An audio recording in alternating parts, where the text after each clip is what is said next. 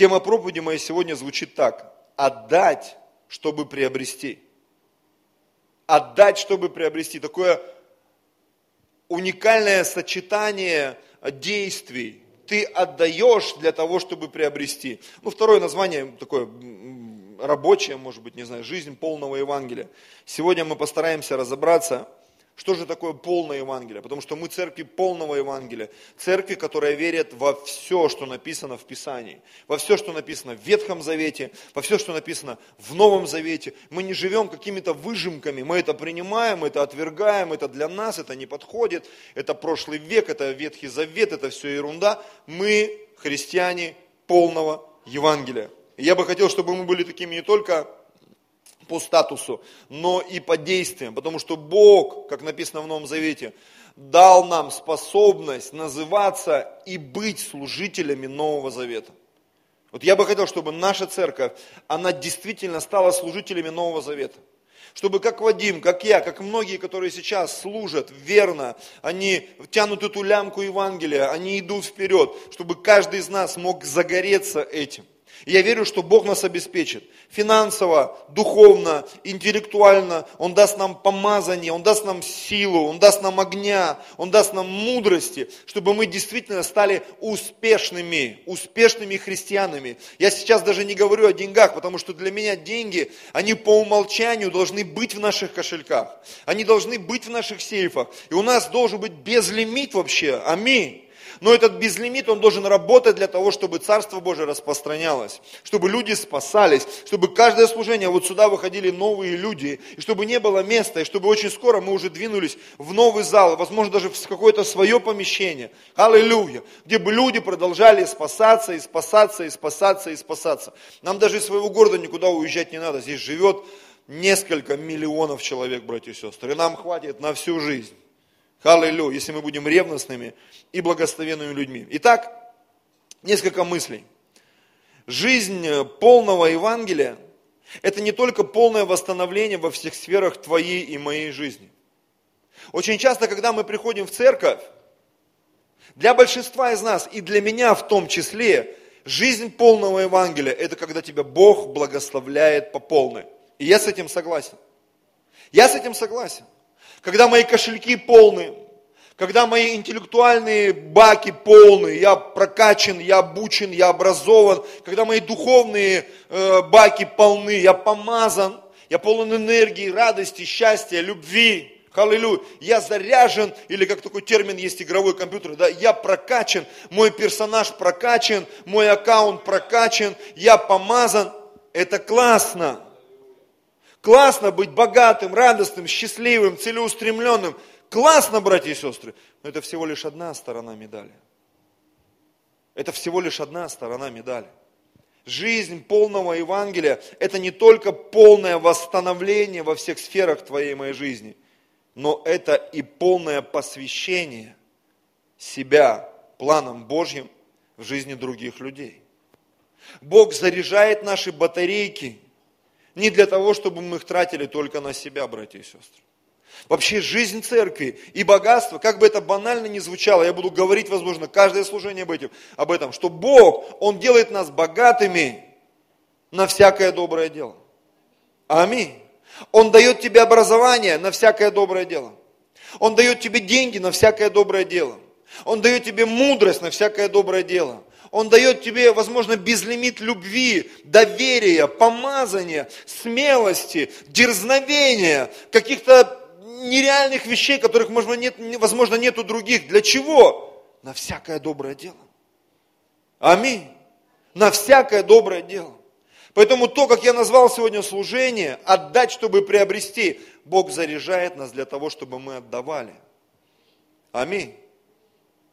Вообще, э, меня удивляет, жену удивляет, у нее там вот тариф, надо его поменять, скоро мы тебе поменяем. У нее очень маленький лимит э, интернета. И вот мы были в Тольятти недавно на конференции, она в очередной раз говорит, слушай, у меня батарейка не садится уже третий или четвертый день, потому что интернета нет.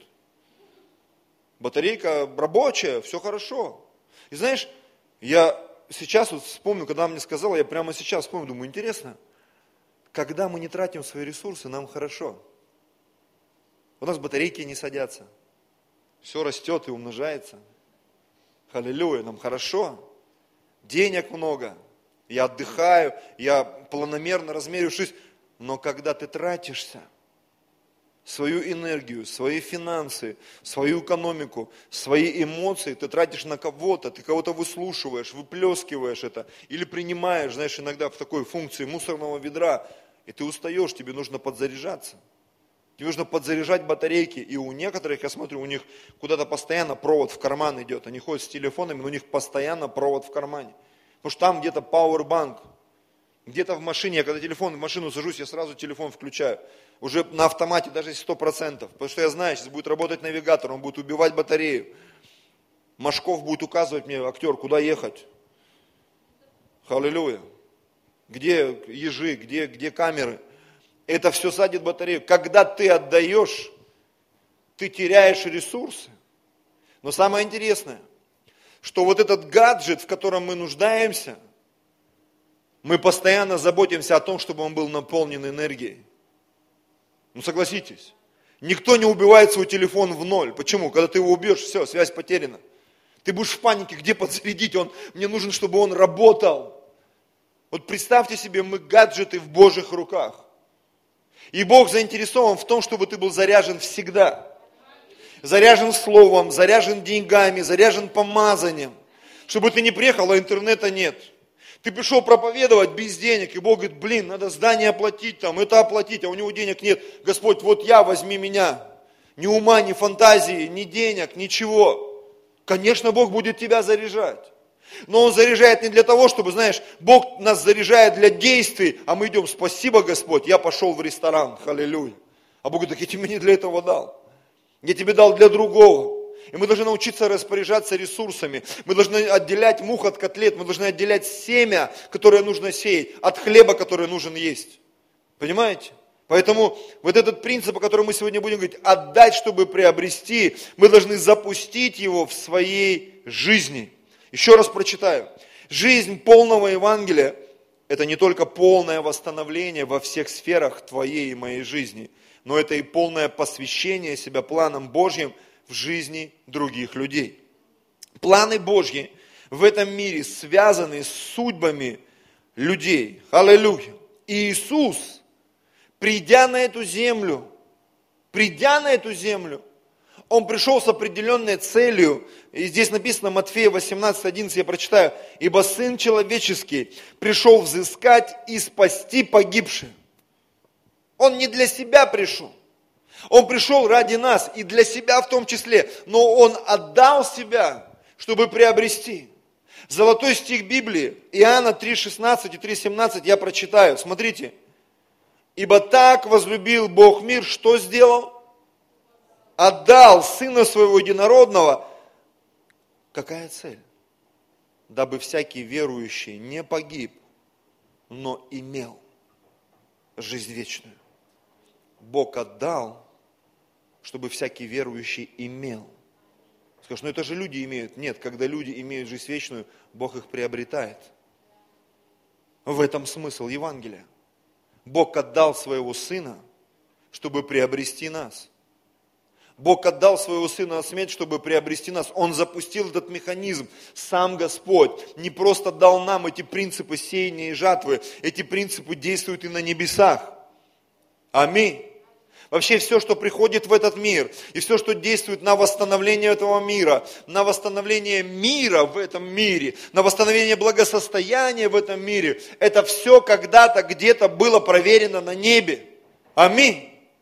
Все помазанное, приходящее с неба, это было, оно было испытано там, братья и сестры.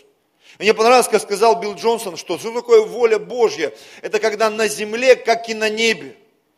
Аминь. Сегодня Лена, когда благодарила, говорила, что мы просто поступаем, делаем то, что нам говорят. Сегодня я понял, что мне не обязательно нужно звонить там все время епископу. Сегодня есть много людей даже в моей церкви, через которых Бог говорит в мою жизнь. Это специалисты в автомобилях, в компьютерах, в музыке и так далее, и так далее. Я советуюсь с Никитой, я советуюсь там, я не знаю, с кем угодно, кто-то разбирается там э, в дизайне, еще в чем-то. Я звоню каким-то людям, я спрашиваю, я интересуюсь, я понимаю, Бог через них мне что-то говорит. Это очень важный момент. Бог, Он такой, у Него на небе есть все решения, и Он действует через дары на этой земле. Но это все работает по одному определенному принципу. Если ты хочешь приобрести, тебе нужно отдать. Почему-то мне опять приходит этот пример, который я уже третье служение говорю подряд. Вы помните, я рассказывал про воду. В Азии, когда ты берешь эту бутылку, и ты заливаешь, чтобы этот водяной поршень начал работать для того, чтобы пошла вода. Чтобы вода пошла, тебе нужно отдать. Такой очень интересный принцип. Ты заливаешь воду, чтобы эта колонка начала качать. Тебе нужно отдать, чтобы запустить этот механизм, чтобы приобрести чтобы достичь какого-то безлимита, чтобы войти в какое-то благосостояние. И ты порой ты не знаешь, сколько нужно пожертвовать, сколько нужно потратить времени, сколько нужно потратить ресурсов, бессонных ночей, чтобы какая-то схема заработала, чтобы какой-то человек был спасен. Поэтому мы просто служим с моей супругой, с командой, мы просто служим. Ты не знаешь, какое семя принесет плод. И в Библии написано, утром сей семя твое, и вечером не давай отдыха руке твоей. Почему? Потому что не знаешь, какое семя принесет плод, какое худое, какое хорошее. Мы просто отдаем, мы просто сеем, мы сеем туда, мы сеем туда. Даже принципы бизнеса, люди говорят, нельзя деньги держать в одной корзине. Должны быть разные направления, потому что ты не знаешь, что сработает, но тебе нужно отдавать в эту корзину, в эту корзину, в эту корзину, в эту корзину. Я недавно смотрел одних блогеров, и он говорит, мы распихиваем деньги в разные э, инструменты. И, грубо говоря, из 10, говорит, 2-3 срабатывает. И мы начинаем вкладывать туда крупные суммы, это начинает работать. Аллилуйя ты вкладываешь в разных людей, но вдруг какие-то люди поднимаются, они начинают зарабатывать, или они становятся помазанными служителями, евангелистами. Ты в домашнюю группу разных людей приглашаешь, звонишь там, большие списки, и порой приходит намного меньше, чем есть в наших контактах, но эти люди вдруг начинают что-то делать. Кто-то 30% приносит, кто-то 60 крат, простите, кто-то во 100 крат. Это начинает работать. Почему? Потому что ты и я, мы отдаем, братья и сестры. Это очень важный момент. Аллилуйя, ибо так возлюбил Бог мир, что отдал Сына Своего Единородного, дабы всякий верующий в Него не погиб, но имел жизнь вечную. Ибо не послал Бог Сына Своего в мир, чтобы судить мир, но чтобы мир был спасен через Него. Аллилуйя. В Иоанна в 10 главе, в 10 стихе, во второй части стиха написано так, это прямая речь Иисуса. Я пришел для того, чтобы имели жизнь и имели с избытком. Бог заинтересован в избытке в нашей жизни. Но есть определенные принципы. Это законы сеяния и жатвы. Это закон, когда ты должен отпускать свой хлеб. По водам, и написано, по прошествии многих дней ты его найдешь. Это время отдачи, время посвящения. Аллилуйя. Еще одно место, это Исаия 53 глава, с 11 стиха, с 10, простите. Но Господу угодно было поразить его, и он предал его мучению. Когда же душа его принесет жертву умилостивления, то есть все, что я прочитал сейчас, я в контекст проповеди вставляю. Смотрите, Господу угодно было поразить его, он предал его мучению. Когда же душа его принесет жертву милостивления, это все момент отдачи. Иисус отдал свою жизнь, отдал свои эмоции, он распил себя на кресте, позволил распять себя на кресте. Он позволил бить себя. Он позволил э, истязать себя, унижать себя. Он все это позволил с собой сделать. Разорвать одежду, раздеть его до гола. Бог всемогущий, безначальный, безграничный, позволил это сделать с собой. Для чего? Чтобы запустить один механизм, чтобы приобрести. Приобрести человечество.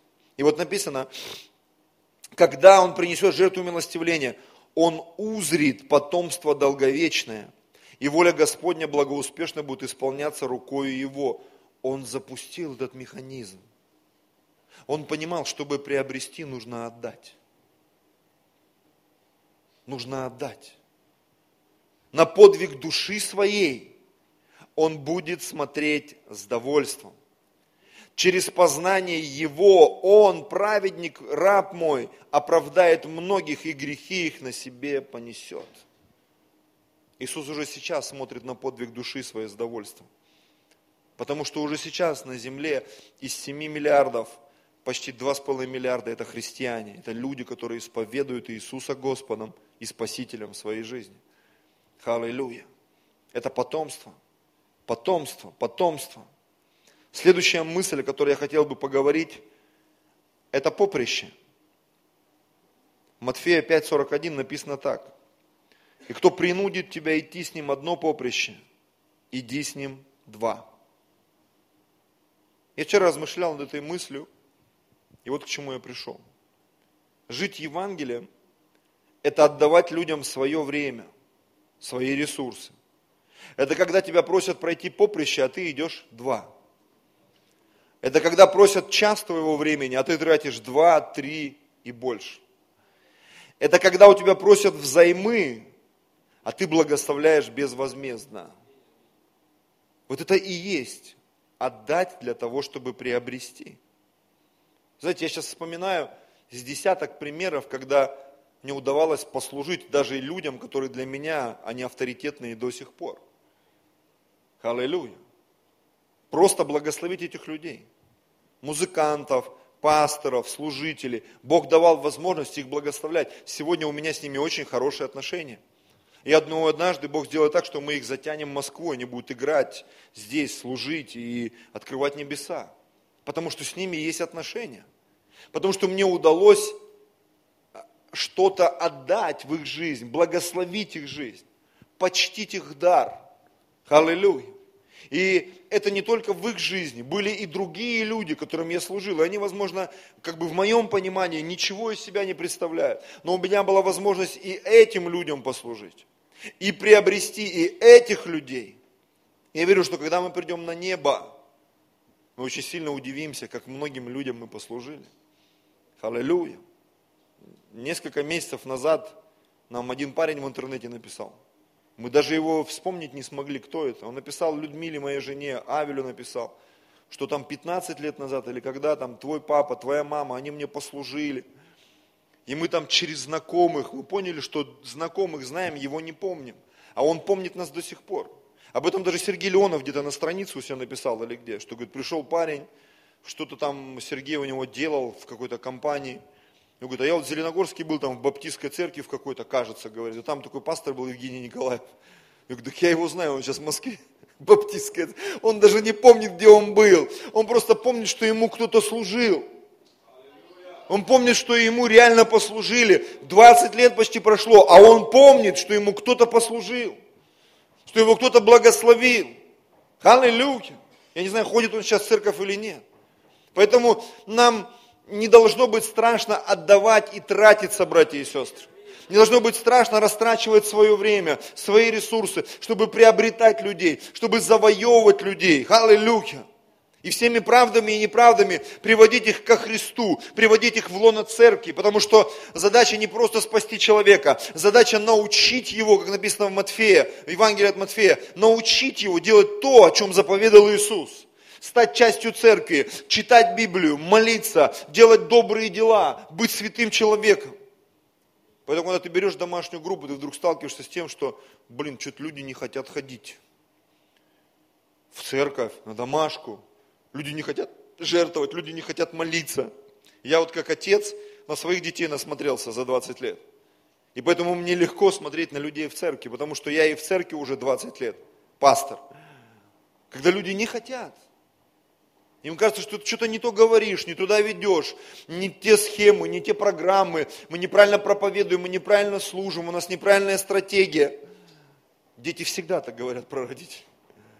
Ну, когда ты сам становишься родителем, садишься за руль, ты понимаешь, ё-моё, как сложно все, тут надо дергать, нажимать, двигать. Аллилуйя. Но самое главное, ты понимаешь, этот принцип, он настолько серьезный, что нужно отдавать, чтобы приобрести. Потому что очень часто мы настроены, чтобы приобретать полное Евангелие, Господь, благослови мой дом, мою семью, мою машину, мою квартиру. А Бог говорит, классно, я благословлю. А что ты готов отдать? ну, не знаю, Господь, вот у меня есть, вот на тебе, Боже, что мне не гоже. И такое бывает, ну согласись. Вот эта вот избитая фраза, тысяча рублей в магазине это ничто, тысяча рублей в церкви, ого. Ну согласись. Ну вот с пасторами у нас была встреча э, нашего духовного совета, объединения, мы сидели там два дня разговаривали, там, я не знаю, часов шесть или семь в общей э, массе. И все сталкиваются с одной и той же проблемой. что вот это вот параллель а, служить Божьему человеку, там, жертвовать в церковь на дело Божье, на дело Евангелия. Мы все отдали. И до сих пор все отдаем. И многие вещи, которые даже в моем доме сегодня стоят, для меня это церковное. Я говорю, потому что церковное это мое, а мое это церковное, это Божье. Я готов отпустить эти вещи, телевизоры, компьютеры, э, телефоны, да все что угодно. Если это будет служить для Царства Божьего, мы всю квартиру вытащим и отдадим. Ну, договоримся с этими, с хозяевами, а то они придут, квартира пустая. На самом деле, мы готовы, это не просто какие-то красные слова, братья и сестры. Готовы, готовы тратить деньги, готовы тратить время, готовы тратить ресурсы. Да, не всегда все получается, да, не всегда все эффективно, но Богу порой это и не нужно. Ему нужно сердце, способное отдавать. А все остальное Бог навернет. Он даст и деньги, и помазание, и силу, и все, что нужно, Он даст. И людей, и команду. Готов ли ты отдавать? Готов ли я отдавать? Аллилуйя. Павел говорил о своем поприще в Деяниях 20 главе 24 стихе. Но я ни на что не взираю и не дорожу своей жизнью, только бы с радостью совершить поприще мое и служение, которое я принял от Господа Иисуса. И после запятой, запятой там идет конкретное название того служения, в которое он призван. Проповедовать Евангелие благодати Божьей совершить поприще мое и служение. Какое служение ты несешь, Павел? Проповедовать Евангелие благодати Божьей, чтобы люди спасались. Я становлюсь богатым, чтобы проповедовать Евангелие. Я не изменился. Я говорю это перед Богом, перед церковью, перед небесными, земными и преисподними. Я становлюсь богатым духовно, душевно, интеллектуально, финансово, для того, чтобы спасать людей. Аминь. Возможно, я не хожу по улицам и не раздаю трактатки или не делаю чего-то, что мы и должны делать как христиане, но я делаю э, максимальное усилие для того, чтобы церковь росла и умножалась, для того, чтобы люди были обеспечены всем музыкальными инструментами, регистрацией церкви, там, всеми этими законами, возможностями духовными, душевными. Мы будем делать библейскую школу, проводить курсы. Мы сделаем максимальную прокачку нашей церкви, братья и сестры, чтобы спасти максимальное количество людей. Я в этом заинтересован. Если ты еще этого не понял, я хочу, чтобы ты это услышал из моих уст на этом служении. Я заинтересован в том, чтобы наша церковь росла и умножалась, и становилась сильной, богатой, влиятельной, помазанной, преданной, горящей. И мне так приятно было видеть этих людей. Я уверен в них, в каждом, кто стоял на сегодня и говорил что-то. Не просто, что они там лебезили передо мной. Я знаю этих людей, я знаю Елену, я знаю Риму, Вадима, всех этих людей. Это люди, Инну, потому что я им доверяю. И кто-то со стороны, может быть, посмотрит, посмотрит, что это. Есть люди, которые, может быть, и не ходят даже в наши служения. Я тоже их люблю, и они тоже мне нравятся. Я верю в потенциал нашей церкви. Реально верю, просто фанатично до безумия, что у нас стрельнет однажды, братья и сестры. Но нам нужно запустить этот принцип. Запустить этот принцип. Отдавать и приобретать. Отдавать и приобретать. Я знаю, многие из нас буксуют. Кто-то даже обижается на меня. Кто-то не звонит, не приходит, там где-то что-то это происходит. Время, поверьте, мы проживали это сотни раз с Людмилой. Сотни раз когда люди держались на дистанции. Мы проживали это и в семье, когда дети там у нас где-то что-то там, какой-то был переходный возраст. Мы проживали, мы проживем это еще раз. Почему? Потому что мы все равно любим. Мы все равно благословляем, мы все равно готовы отдавать, мы все равно готовы принимать, мы готовы к этим процессам. Аллилуйя. Следующее, 1 Коринфянам 9, 19. Э, простите, да, 1 Коринфянам 9, с 19 стиха. Здесь просто, ну, я не знаю, все в кассу по названию проповеди. Ибо будучи свободен от всех, я всем поработил себя, дабы больше приобрести. Павел использует такой термин «поработил». Когда мы отдаем, в большинстве случаев нам это не нравится. Очень многие вещи, по крайней мере раньше мы вот с женой как-то друг другу, ну не то что признались, это всплыло в общении. Очень многие вещи, которые я хотел от нее, ей не особо нравилось это делать. для семьи, для меня, как для мужа.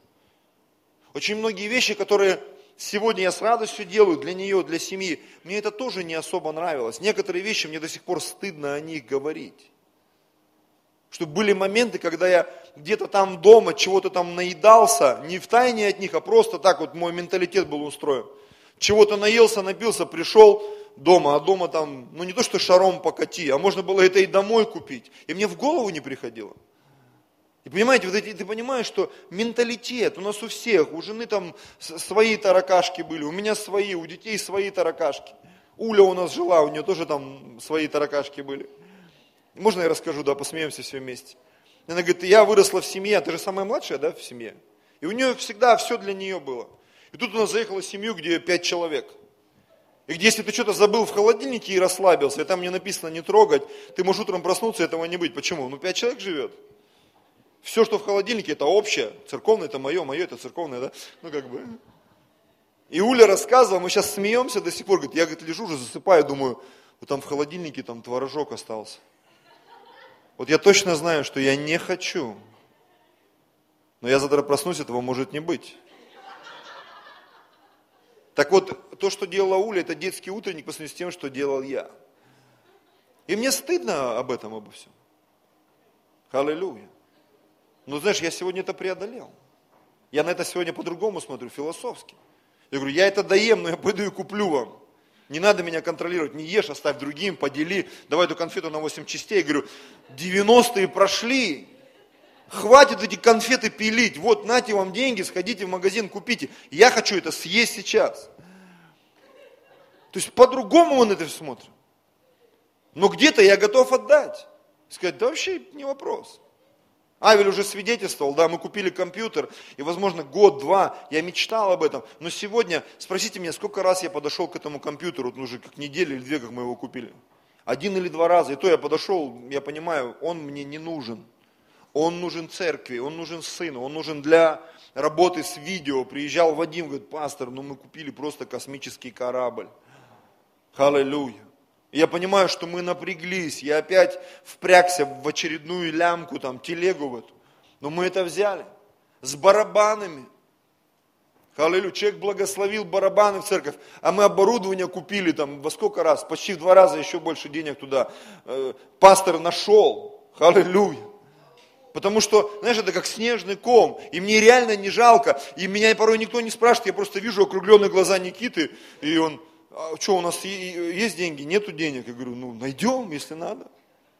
И последний раз кто-то, Авель подошел, уже, видимо, Никита уже даже звонить не стал, уже, видимо, совесть не позволяет. Говорит, там это, Никита сказал, там денег не хватает. Я говорю, ты напиши Никите, что мы найдем. Аллилуйя.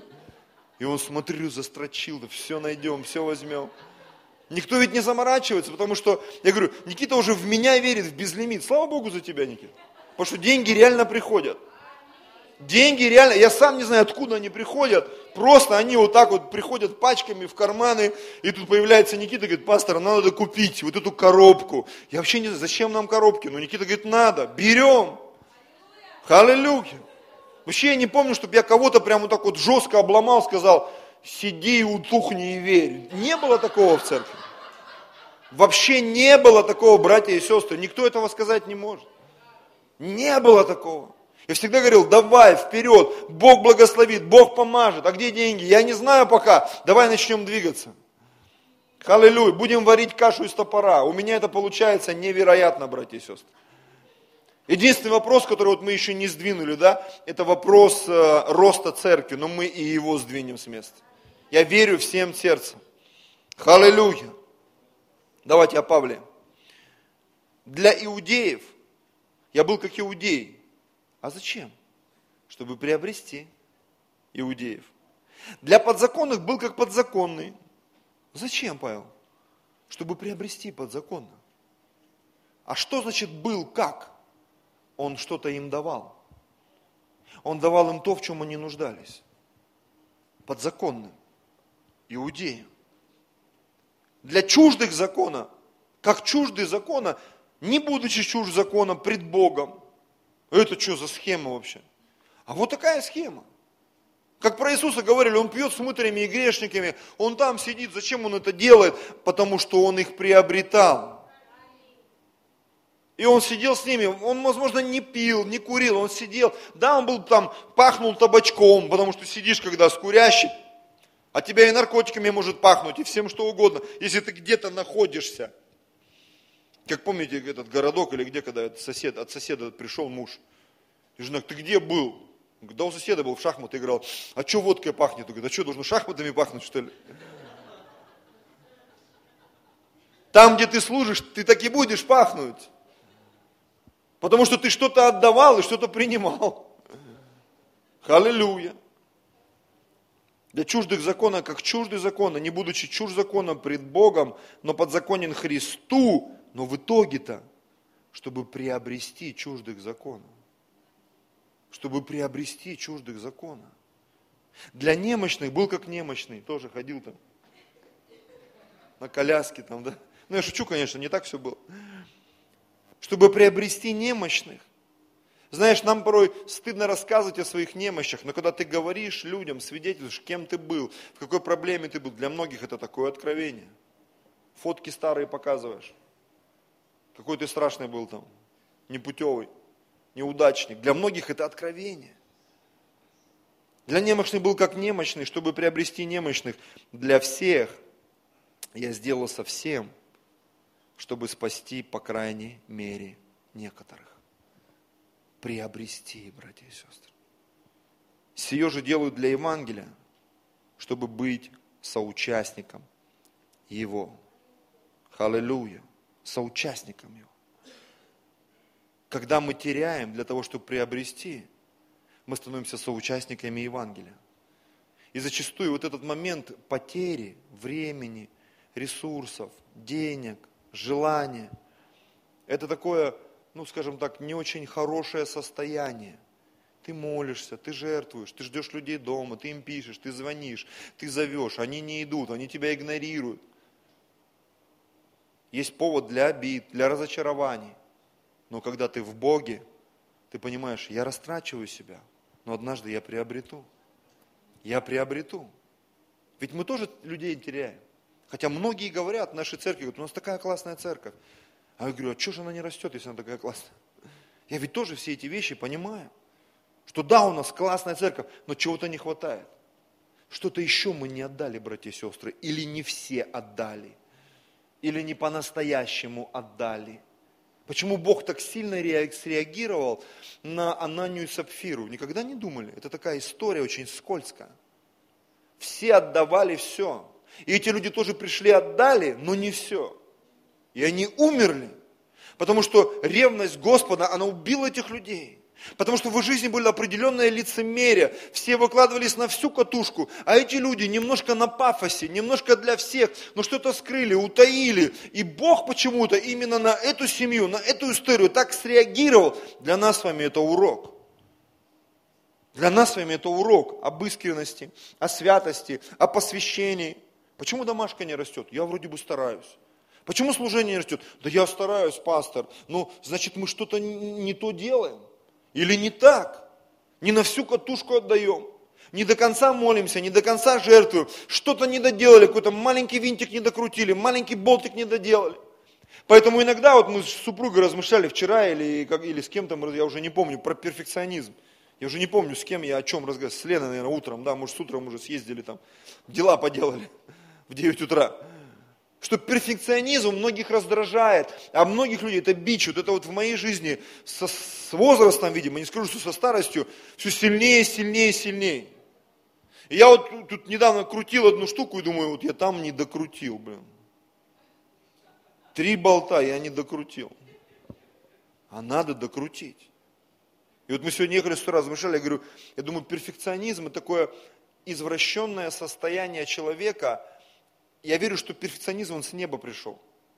Все лучшее, все классное. Но, знаешь, в наших жизнях он такие вот уродские какие-то черты принимает, что мы иногда вот до безумия доходим. Но стремление к лучшему, к порядку, к, к ну как все, вот, э, к э, правильно расставленным вещам там, да, то есть это нормально.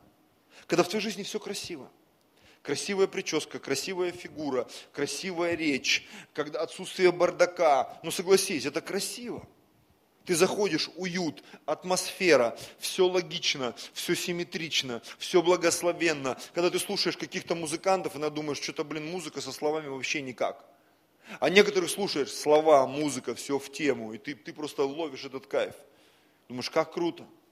Ты заходишь в какую-то квартиру, и ты понимаешь, это что, секонд-хенд какой-то? Тут навалили, тут приклеили, тут подмазали, тут, короче, рыбу заворачивали, там еще что-то. А где-то ты заходишь, ты реально как в музей попал, думаешь, ё-моё, это что такое? Ты понимаешь, в этом что-то есть. Кто-то потратился на это. Кто-то вложился в это. Халилюя. Сие же делают для Евангелия, чтобы быть соучастником его. И вот такой вопрос у меня. Живешь ли ты Евангелием? Сколько времени ты тратишь на планы Бога и на планы людей? Одна из моих любимых притч – это притча о богатом человеке, получившем хороший урожай. Эта притча является очень яркой иллюстрацией, как порой настроено сердце каждого человека. Вы помните, да, он был богат, и у него был хороший урожай. Но самое интересное, что этот человек, он не был готов отдавать в принципе. И Бог в конце спросил его, кому достанется то, что ты приготовил – Кому это достанется, безумец, в эту ночь твою жизнь заберут. Ты молодец, ты богатый, ты накопил, ты все устроил, твои баки полны, полное евангельское благословение, деньги есть, мозги есть, помазание есть, все есть. Аппаратура при нем. Профессор, конечно, лопух, но аппаратура при нем. Халилюя. Все есть. У нашей церкви все есть, братья и сестры. Чтобы начать расти и умножаться чтобы преуспевать духовно, душевно и физически. И как в этой притче, так и в нашей повседневной жизни Бог наблюдает за нашими решениями. Есть еще одна притча, притча о талантах, притча о минах серебра. Там повествуется о том, что Бог, давая нам ресурсы, наблюдает, что с этими ресурсами мы делаем и пускаем ли мы их в оборот. Я бы хотел быстренько прочитать. Это Матфея, 25 глава. По долгом времени приходит господин рабов тех и требует у них отчета. Я хочу упустить притчу, потому что большинство из нас эти притчи знает наизусть, что дали там тому 5 талантов, этому 10 мин там, и так далее. И вот приходит время, по долгом времени приходит господин рабов тех и требует у них отчета. Я заметил, многие люди не любят отчетов. У нас вот в команде у лидерской есть отчет. Многие уже забыли про них. Я уже и не спрашиваю, просто люди просто забыли, забили, я уж не знаю, как правильно сказать. Многим не нравится, про отчеты даже в Библии написано, уважаемая команда, что однажды придут, у вас потребуют отчета. А мне писать нечего. Потому что когда ты ничего не делаешь, тебе и нечего писать. А когда ты что-то отдаешь и делаешь, тратишь свое время на книги, на молитвы, на служение людям внутри церкви, на служение людям снаружи церкви. Ты об этом пишешь, я старался. Один человек, но я ему послужил. Одна бабушка, но я перевел ее через дорогу. Пусть не в ту сторону, но я ее перевел. Я что-то сделал, я что-то сотворил. Домашка, да, я, кот и собака, но она есть, мы действуем. Я пишу как есть, я стараюсь. Знаете, для меня, как для пастора, важно даже не количество, не качество, не эффективность, а важно то, что ты стараешься. Аллилуйя. Скажи, так что тут, какая то сила в этих отчетах? Вообще статистика – это невероятное благословение. Ты знаешь, в каком состоянии ты находишься. Я знаю, что есть многие люди, которые ненавидят статистику, ненавидят отчеты. Почитаем Матфея 25-19. Приходит господин рабов тех и требует у них отчета. Это библейская тема, кто не понял. Аллилуйя. Аминь. Люди и служители в том числе не хотят давать отчеты порой, но этого требовали даже в Библии Нового Завета, потому что тот, кто в обороте, э, простите, кто-то в обороте, а кто-то закопал. И давайте мы дочитаем, я все-таки тему хочу раскрыть. И подойдя, получивший пять талантов, принес другие пять талантов и говорит, господин, пять талантов ты дал мне, вот другие пять талантов я что сделал? Приобрел на них я приобрел. Мы сейчас видим а, вторую фразу в названии проповеди. Отдать, чтобы приобрести. Он приобрел. Господин его сказал ему, хорошо, добрый и верный раб, в малом ты был верен, над многим тебя поставлю, войди в радость господина твоего. Подошел также получивший два таланта и сказал, господин, два таланта ты дал мне, вот другие два таланта я приобрел. Он приобрел. Знаете, мы, глядя на этих двух рабов успешных, что мы видим? Эффективный результат. Они приобрели. Знаешь, когда ты привел 50 человек в церковь, люди, вау, как? Никто даже не заморачивается, как ты это сделал. Когда у Юнгичо спрашивают, приезжает, у него церковь там миллион. Ну, раньше спрашивали. Сейчас уже другой пастор вместо него. Как вы такую большую церковь построили? Он говорит, я молился и слушал Господа. И все? Ну, в принципе, да. Потому что 50 лет не расскажешь. Как ты тратился, как он чуть не умер от боли в сердце как кризис их застал, когда он ходил по недостроенному зданию, у него мысли там суицидные, потому что кризис ударил по Южной Корее, не было денег. И когда ты читаешь его книги, как это все работало, как он приобретал, как они эту землю выбивали. Есть одна история, если вы найдете, я вам рекомендую, найдите книгу Йонгичо, где он рассказывает, как они покупали землю под здание церкви. Я ни от кого ее не слышал, я сам ее в книжке прочитал, там целая схема. Это что-то невероятное как он тратил все, вот эти вот ресурсы свои, возможности. Зачем? Чтобы приобрести. Господин сказал ему, господин его сказал ему, хорошо, добрый и верный раб, в малом ты был верен, над многим тебя поставлю. Войди в радость господина твоего. Подошел получивший один талант. Мы сегодня не будем обсуждать там мало, много, ему что-то дали. И сказал господин, я знал тебя, ты человек жестокий, жнешь, где не сеял, собираешь, где не рассыпал, убоявшись, пошел и скрыл талант твой в земле, вот тебе твое. Господин же сказал ему в ответ, лукавый раб, ленивый, ты знал, что я жну, где не сеял, собираю, где не рассыпал. И вот здесь открывается очень интересная схема. 27 стих. Посему надлежало тебе что сделать? отдать серебро торгующим мое, и я, придя, получил бы мое с прибылью. Как первые рабы получили прибыль, приобрели? Они отдали. Они запустили этот оборот, они рисковали. И для нас таланты – это не просто деньги, это те ресурсы, которые Бог нам дает. Это твое время, это твое здоровье, это твои эмоции – это все, что у тебя есть. Готов ли ты запускать этот механизм своей жизни? Потому что кто-то обижается на своего господина, на своего родителя, на своего пастора, на своего президента, на все схемы, все гады, все обманывают, все лукавые, все плохо, халилюя. Я вот один стою в истине, как скала, закопанный по пояс. И Бог говорит, хватит,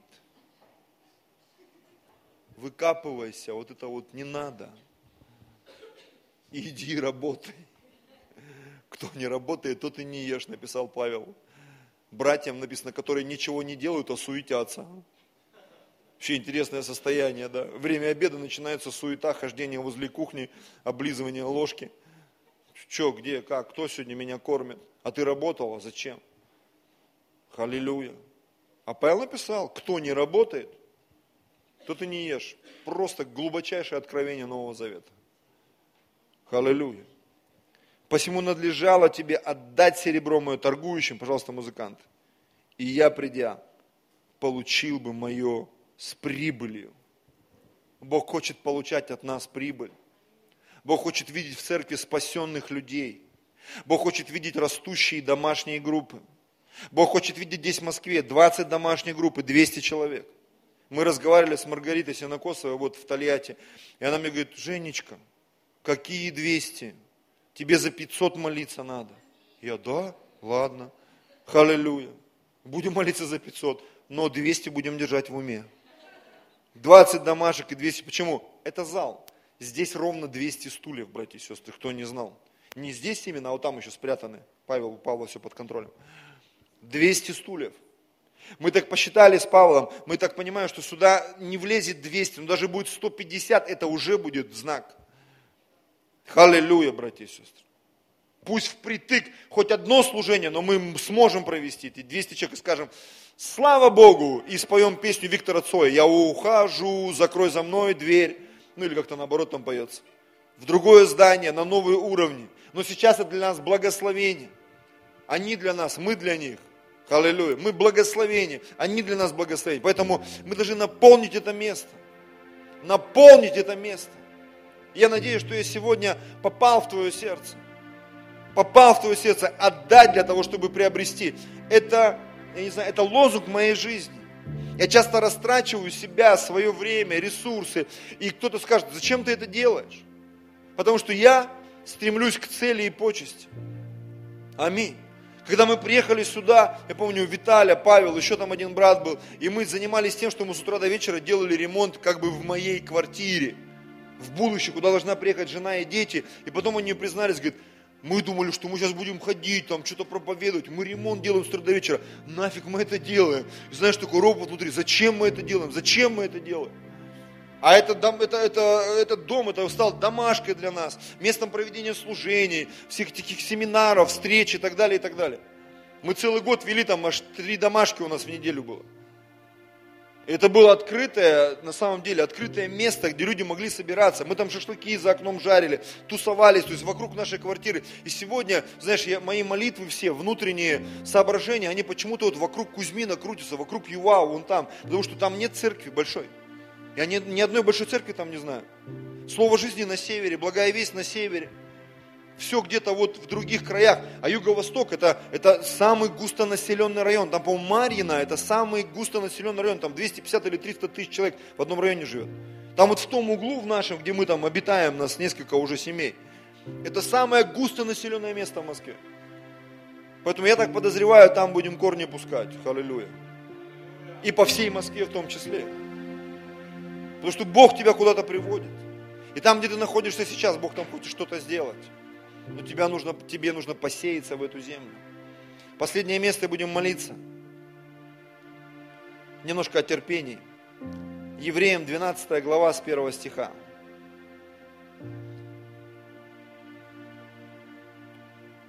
Евреям 12.1. Посему и мы, давайте скажем, мы, мы,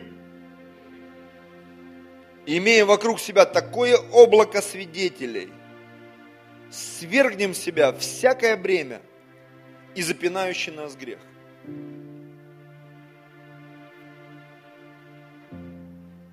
Я хочу, чтобы ты вот поймал вот это откровение.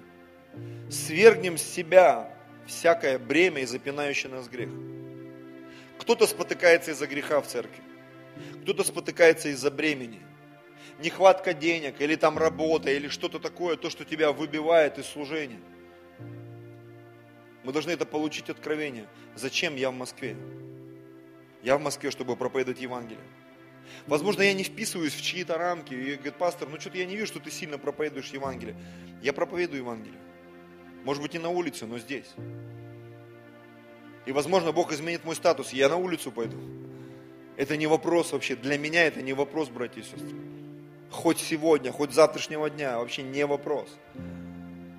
Я готов к любой работе, к любому виду служения. Но сегодня я понимаю, что мой статус немножко меняется, потому что Бог дает мне людей, лидеров, служителей, о которых я должен позаботиться. И я знаю свое жизненное призвание. Я знаю, что я точно пастор, сто процентов. А я знаю, что миллиардерам нужен пастор, банкирам нужен пастор, музыкантам крутым, которые пойдут и покорят там, будут завоевать Грэмми там и все на свете. Им нужен пастор. Ученым, которые откроют что-то, получат Нобелевскую премию, этим людям нужен пастор. Возьми любого топового человека в науке, в искусстве, в культуре, в политике, в спорте. Всем этим людям нужен пастор. Я универсальный дар. Я этим не то, что там горжусь, да я так благодарен Богу, что Он меня сделает. Пастором не каждый может быть. Вот мы с пасторами общались, с друзьями, с епископами, они говорят, ты знаешь, мы, говорит, по работе пастора, по статусу многие из нас не пасторы. Они ведут церкви, но у кого-то апостольское помазание, пророческое, там, учительское, да, а я пастор еще по дару. Я пастор как дар, я это знаю, потому что у меня реально сердце отца. Я люблю людей. Мне нравится тусоваться с людьми, сидеть с людьми, быть с людьми, хоть 24 часа в сутки. Меня это вообще не напрягает. Многие, они устают, они куда-то идут в общение, с ними начинаешь общаться, они начинают гаситься от тебя. Почему? Люди не вывозят общение. Я могу с утра до вечера сидеть, общаться, разговаривать. Люди просто меняться будут напротив меня, а я буду сидеть, а разговаривать и общаться. Потому что это внутри меня. Это уже, я даже сам уже в это поверил, братья и сестры. Мне раньше говорили, я так думал, ну фиг знает, я чуть не уверен, да? А сегодня я в это поверил сам. Я знаю, что это работает. Аллилуйя. Поэтому свергнем в себя бремя и запинающий нас грех. Смотрите, и с терпением будем проходить предлежащее нам поприще. Нам терпение нужно, чтобы пройти то, что Бог нам предназначил пройти. Для кого-то домашняя группа – это бремя, возможно. Какое-то служение в церкви – это бремя, а служения очень много здесь нужно нам и в музыкальной группе, и в вашеской группе Павлу нужны помощники. И на себя взял такую ответственность. Сказать, что ему нужны помощники в команде. Тут много что нужно делать. Аллилуйя. У нас есть группа евангелистов, им нужно помогать. Группа молитвенников, им нужно помогать. Где наш э, дядя Витя, где? Виктор. Аллилуйя. Еврейское служение у нас на подходе. Я верю в вас, Виктор Викторович. Викторович же, правильно? Нам нужно это все запустить, потому что как наркоманов, так и евреев нужно спасать. Я верю, в это верю так. Наркоманов нужно спасать, и евреев нужно спасать. Поэтому еврейское служение есть, чтобы спасать народ Божий, а они Божий народ. Мы их должны благословлять. Халилю, кормить их там кутье и всем, что они там любят. Хумус, мумус, да, вот это все вот. Кормить и к Иисусу, и к Иисусу, к Иисусу всех к Иисусу. Есть и другие, музыкантов их нужно спасать. Аминь. Творческих людей нужно спасать. Политиков нужно спасать, потому что у них там уже мозги на бикрень в этой Госдуме. Они уже всякую фигню придумывают. Нужно их спасать. Нужно, чтобы там кто-то появился и начал их там молить, освещать, благословлять. Я помню, где-то ролик видел, крестится раб Божий Дмитрий, мочалка, у него аж усы вот так вот. Говорит, а я не Дмитрий, я Андрей. Какая разница, крестится раб Божий Андрей. Им всем нужен Иисус. С терпением будем проходить предлежащее нам поприще, взирая на начальника и совершителя веры Иисуса Христа, который э, вместо предлежащей ему радости претерпел крест, пренебрегший посрамление. Смотрите, и воссел одесную престола Божьего. Да, он что-то сделал. Я помню, услышал где-то этот пример евангельский, что Иисус, Он опустился на самую низшую точку, на которую можно было опуститься. Кто-то из теологов говорит, что есть в каких-то переводах видно, что э, там ну, показано, что Иисус, Он видел э, гиену огненную.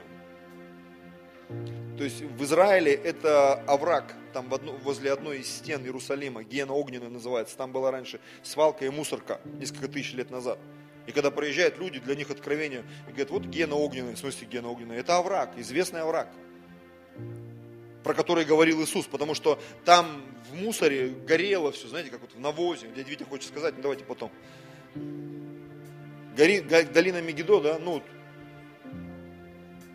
гиена огненная, простой овраг. Но на самом деле есть духовная гиена огненная. Там, на небесах, где-то в духовном мире, не на небесах, но где-то в духовном мире.